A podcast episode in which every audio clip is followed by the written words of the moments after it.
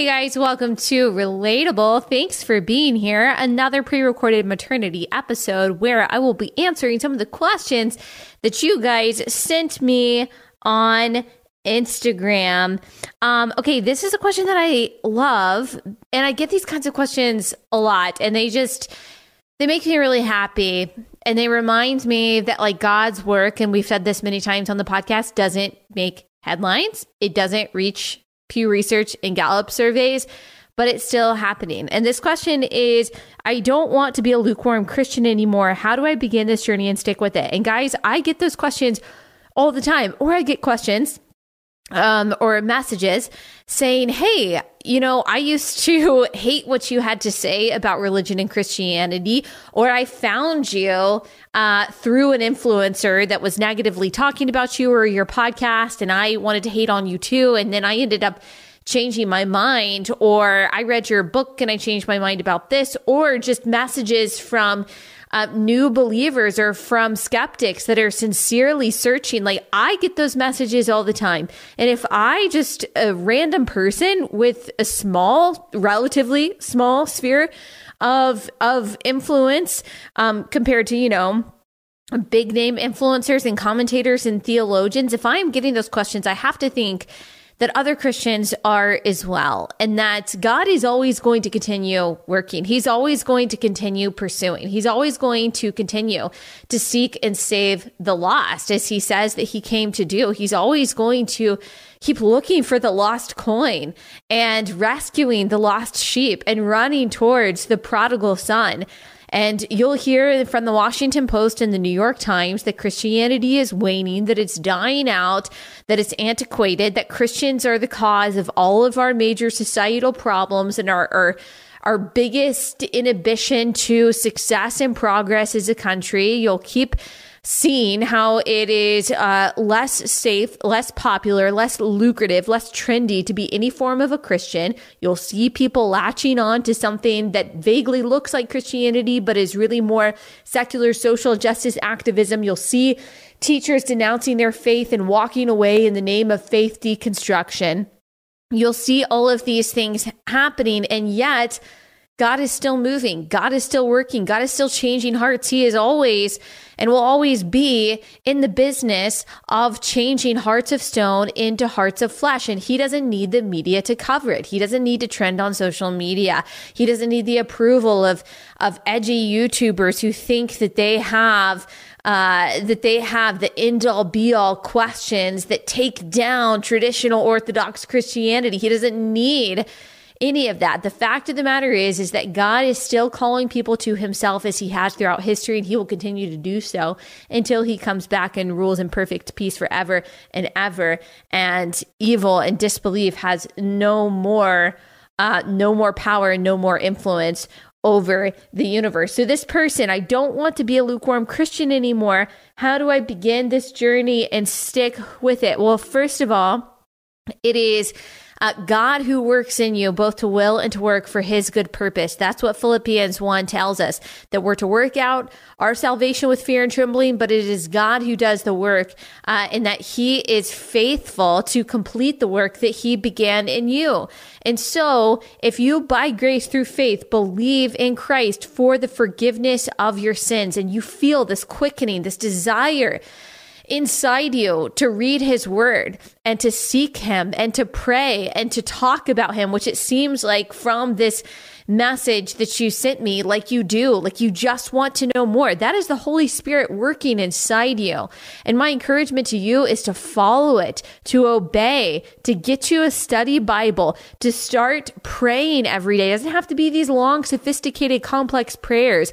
You don't have to pretend to know all the right things to say or say all the right things, uh, say all the right things to come before the Lord with humility and to ask Him for wisdom, which in the book of James He promises uh, to give you. If you are finding in yourself that kind of curiosity and that kind of desire to follow the Lord, then simply obey it. Simply put one foot in front of the other. Now, there is going to be all kinds of distractions for you now. There's going to be all kinds of influences that are trying to pull you in a million different directions.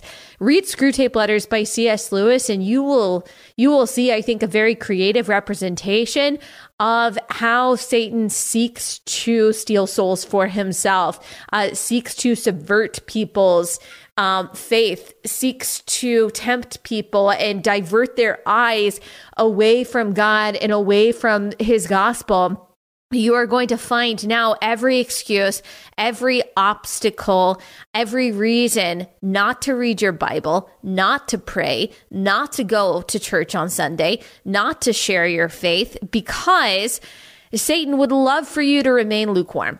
He would love for you to remain in complacency. He would love for your life to be characterized by apathy. He would love to convince you that you have enough faith, enough belief to escape hell, but that you don't actually have to live out your faith in any way. He wants to keep you ineffective and he wants to uh, keep you in the corner where you're hiding your faith, you're hiding your beliefs, and you're never actually pursuing the Lord through the power of the Holy Spirit. He would love to keep you right there.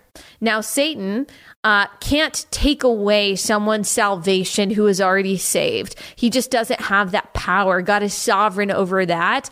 Romans 8 makes clear that there's nothing that can separate believers from the love of Christ, assuming that you are someone who is saved. But he does want to steal your, he does want to inhibit your sanctification.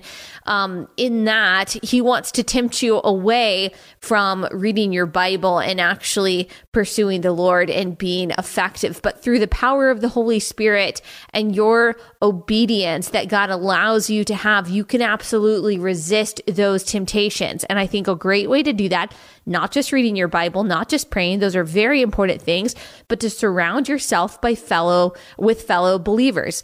Um, it's very easy when we're isolated to start being ruled by our doubts, to start being ruled by our emotions, to start being um, allowing our doubts and our questions to get the best of us rather than seeking the truth that answers them. And if you surround yourself with believers who are more mature than you, who are passionate about their faith, um, who are more mature than you spiritually, I mean, maybe emotionally too, who are farther along in their walk than you, who can hold you accountable um, in uh, reading your Bible and in cultivating your faith then uh, God allows that to be used as a protection for you, allows you to draw upon the strength and the faith of other people to continue to endure and to persevere when those obstacles are set in your path, when you are tempted, when you want to slide back into complacency and being lukewarm. And so, if you have not found a, a biblical, gospel centered church near you, I encourage you to do that. Founders.org slash church search has um, has a pretty good tool on their site. Uh, Masters uh, Masters Seminary also has a tool on their site. I can't personally vouch for every church that's recommended on those sites, and I'm not sure that those organizations can either. But that will point you into the right direction. And I would also pray about that too. I would say if you join a church, be very wary of the churches that are um, simply feel good churches that don't talk about sin, that don't talk about sanctification, that don't talk about salvation, that kind of stay away from talking about heaven or hell or iffy on cultural issues, or who seem to be preaching a different gospel to people of one skin color and one message to people of another skin color based on uh, the perception of marginalization or oppression points. Definitely steer clear of those kinds of churches, steer clear of the kinds of churches um, that make politics also their idol. So there are different sides to that coin. Go to a church that is preaching the word of God, that is preaching the gospel, that is preaching the hard stuff. Get as involved as you can be surrounded by women, godly women who can help you and can point you back to God's word. There are also resources online. Join Women's Book Club with Allie Stuckey. Like there's a lot of like-minded women um, on our Facebook page too. There's the Christ Church Bible Reading Challenge, which is also a Facebook group that a lot of people are a part of that read the the Bible in a year together and um, uh, share a lot of prayer requests and questions and things like that on that page. So even online, there are ways to connect to people that can maybe even connect you to a local community in your area. So those are the pieces of um, advice that I would give to you in regards to that. Um, let's see. Next question. Favorite political commentator besides yourself? Lol. Um, so i would not consider myself my favorite political commentator. So i listen to honestly i'll be honest like i haven't been listening to political podcasts quite as much recently um, because I probably feel like a lot of you do. After the election, like I had a little bit of election burnout. And then after the events of the beginning of January with the riot and all of that, I also had a little bit of election burnout or, you know, post election burnout, I guess. And so I kind of unplugged from the news. Like I haven't, we honestly, we don't watch cable news. We weren't watching a whole lot of cable news before the election, but we would at least like catch Tucker's opening monologue most nights. And I would try to listen to a lot of different political podcasts to try to just make sure that I was keeping up with all the different stories and everything that was happening. But then after January 6th and all of that, it just was it, I just kind of unplugged a little bit. Obviously, I stay plugged in so I can tell you guys, but I think from what I can tell, you guys have like kind of felt the same way.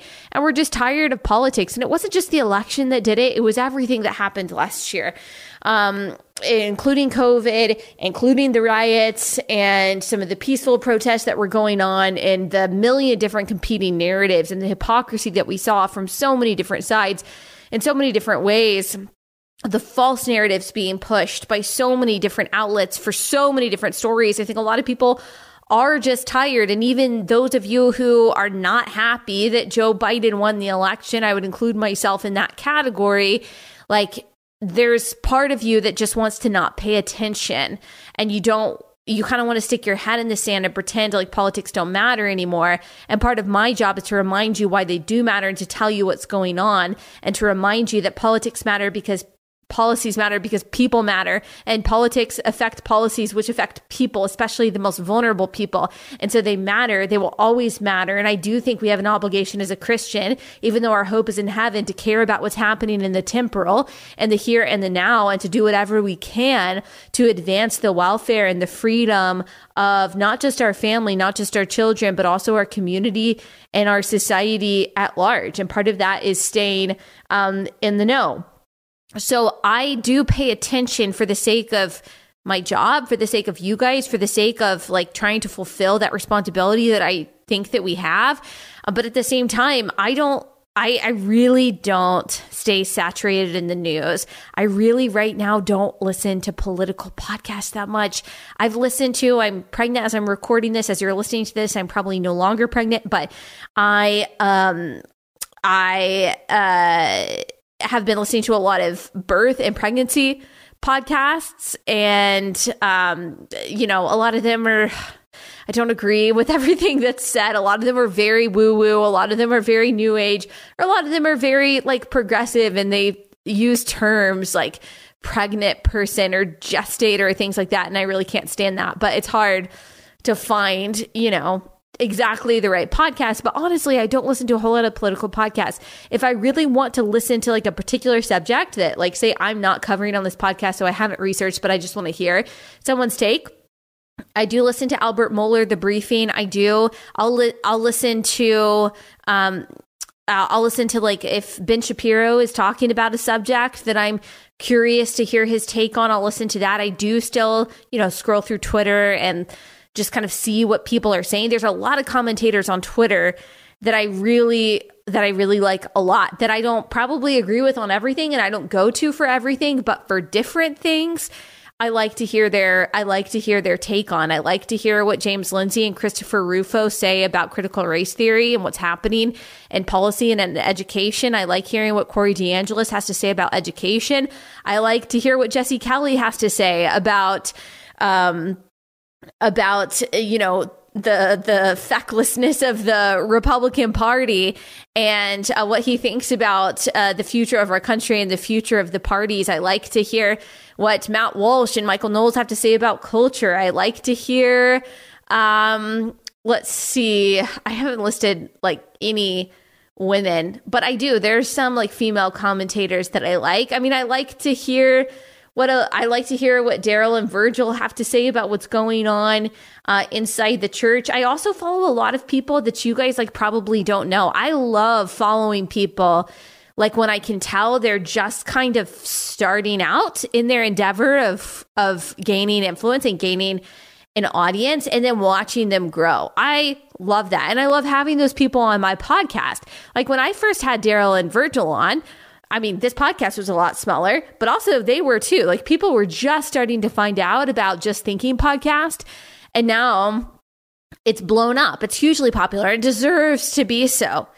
Um, and Samuel Sey is the same way. A lot of people, uh, he's gained a lot of influence. Monique Duson has also gained um, a ton of influence. Alisa Childers already had a lot of influence, but her influence has really grown through her YouTube channel. But these are people that aren't necessarily speaking at mainstream conferences, whether they be political or uh, evangelical or whether or or Christian but they are voices that I find ex- exceptionally influential and important and that I like to follow. So there there's a lot of voices. There's a lot of voices out there that are very important to me and that help me add a lot of insight to my theology and my politics. Nancy Pearcey, her books and her work have helped me so much.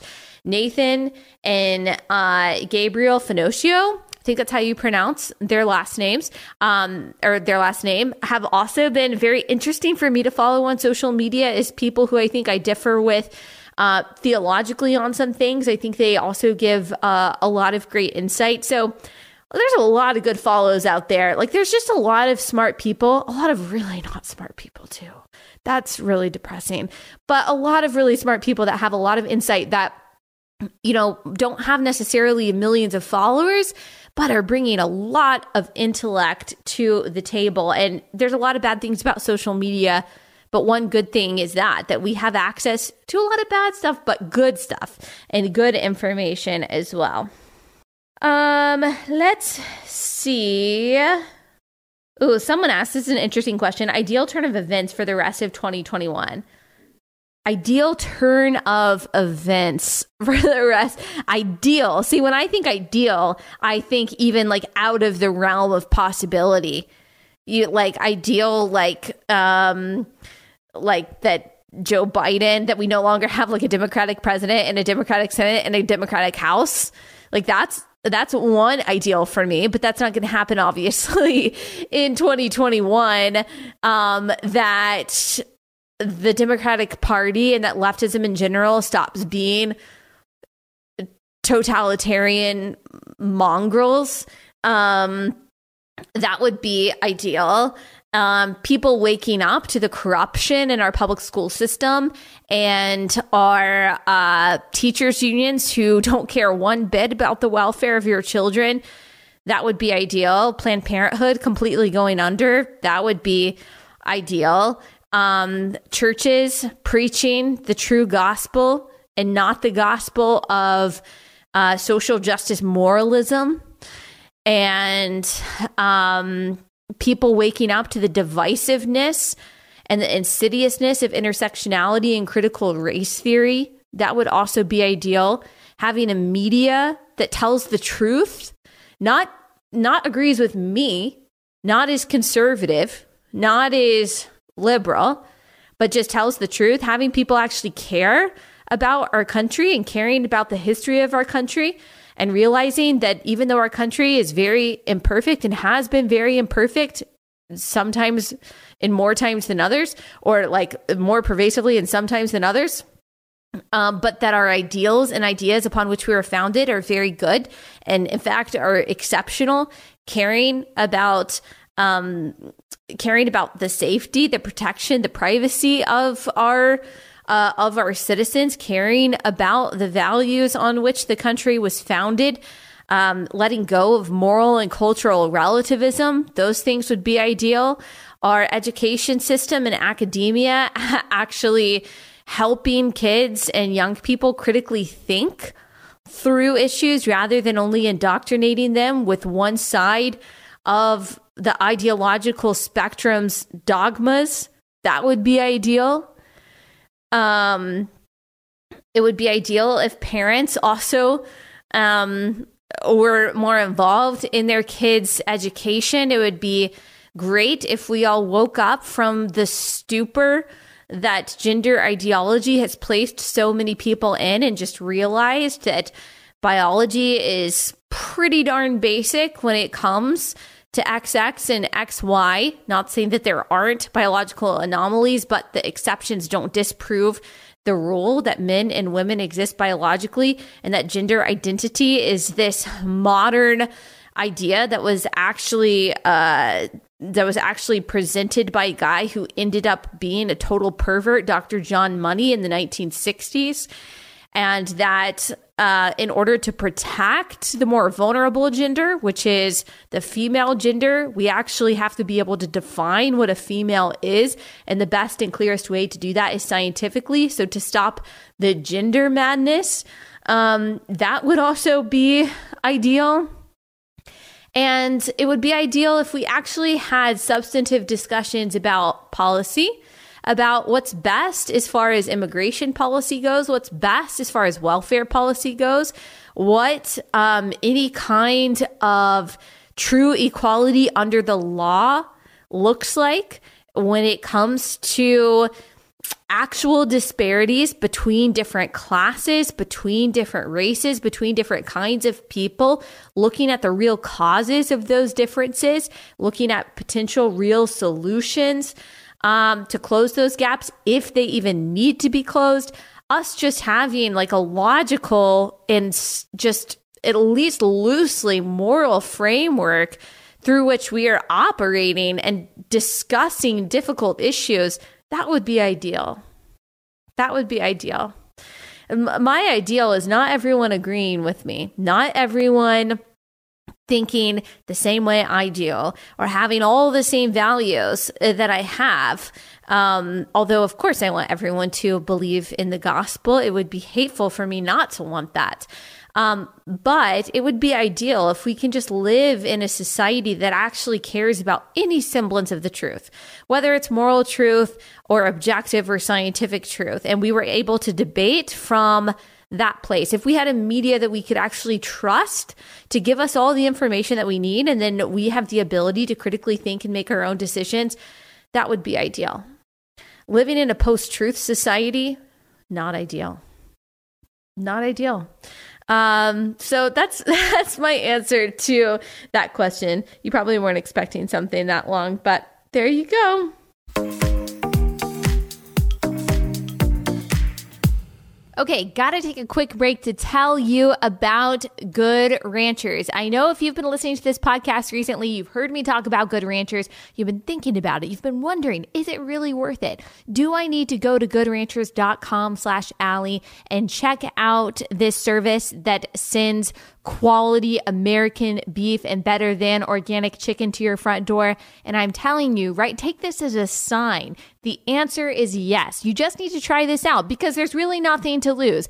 Unlike their competitors, Good Ranchers makes sure that 100% of the meat that you are getting, that they are sending you, is from American farmers. So you're supporting American farmers and it's super affordable. If you subscribe, so if you get a regular box of meat sent to you, you're saving 20% on each purchase. And that brings the cost per meal down to $2.38 per meal. That is super affordable and it makes your life so easy. You don't have to go to the grocery store and wonder if you're getting the right cut of meat or whatever. You know that you are getting good, organic, grass fed, American made meat from Good Ranchers, individually wrapped, ready to grill, super affordable.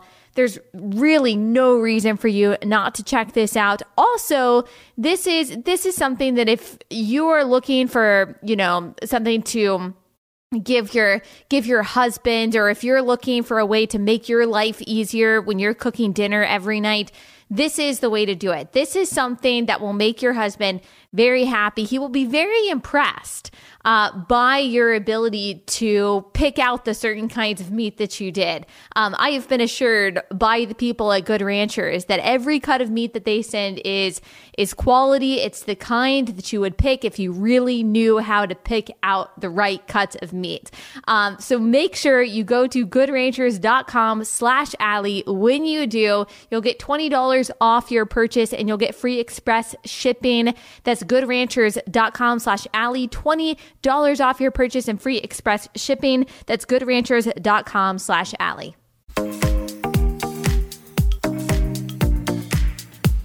Okay, next question. What is your favorite cookie? Probably just gonna have to go with a mushy chocolate chip cookie. Like I'm talking half baked. I'm not even talking about like three fourths baked, half baked chocolate chip cookie. You just can't beat that. I mean, I would love, I challenge you to find me a better cookie than that. I like other kinds of cookies. I do. I, I mean, I like sugar cookies. I like snickerdoodle cookies. I like peanut butter cookies. I even like oatmeal raisin cookies. I'm trying to think of a cookie I don't like. M&M cookies, M&M chocolate chip, good. Um, I, I honestly, I love, I love cookies. I love all cookies, but if I'm gonna have to pick the best, the most superior cookie, it's gonna, it's gonna be chocolate chip. It just is. Um, and I don't think that there are any even like arguments to the contrary. Talk about an ideal society. Ideal society is when everyone agrees on the objective truth of the supremacy of chocolate chip cookies. Do you get a lot of hate? How do you handle it? Um, sure. I, I do. I don't get as much as I think that people who hate me wish that I did. Um, I heard like someone say once, I don't even know who it, who it was about, but some like progressive influencer saying something along the lines of um like, well, if you're getting a lot of cruelty, then you need to assess why that is. Well, first of all, that's very, excuse my language, but stupid logic. So you're saying that if a particular group or a particular person is getting bullied, then it's not the bully's fault or the people who are being cruel. It's actually the person who is getting bullied and is the subject of the cruelty. You want to play that out logically? Like, that's called victim blaming. That's such an ugly attitude. Now, it may be that someone is polarizing or it may be that someone is controversial. Does that mean that they deserve any kind of cruelty or any kind of harassment? I certainly don't think so. But do I do I get angry people in my DMs? Of course I do. Of course I do because I represent an intersection that a lot of people hate conservatism and Christianity. And so those two things make people very mad. The good thing is is that I could never be accused of being a grifter because a grifter is someone who, you know, says whatever they need to say to make as much money as possible to get as many followers as possible. And I could have a lot more. I could, if I chose one or the other, I think if I just chose pol- political commentating, I never talked about my faith. I certainly never talked about like specifically reformed theology. Um, then I could be, I could appeal to a lot more people. But because I don't just bring like vague notions of like God, family, guns into my conservatism, but I actually talk about theology and in particular reformed theology, that automatically is going to cut a, a good portion of your audience off because people don't want to hear about that. They don't they don't want to hear about both. Either you've got Christians that are will say will come to my podcast and say, "Oh, I like what you have to say about the Bible, but I hate your politics or I hate when you talk about conservatism or whatever."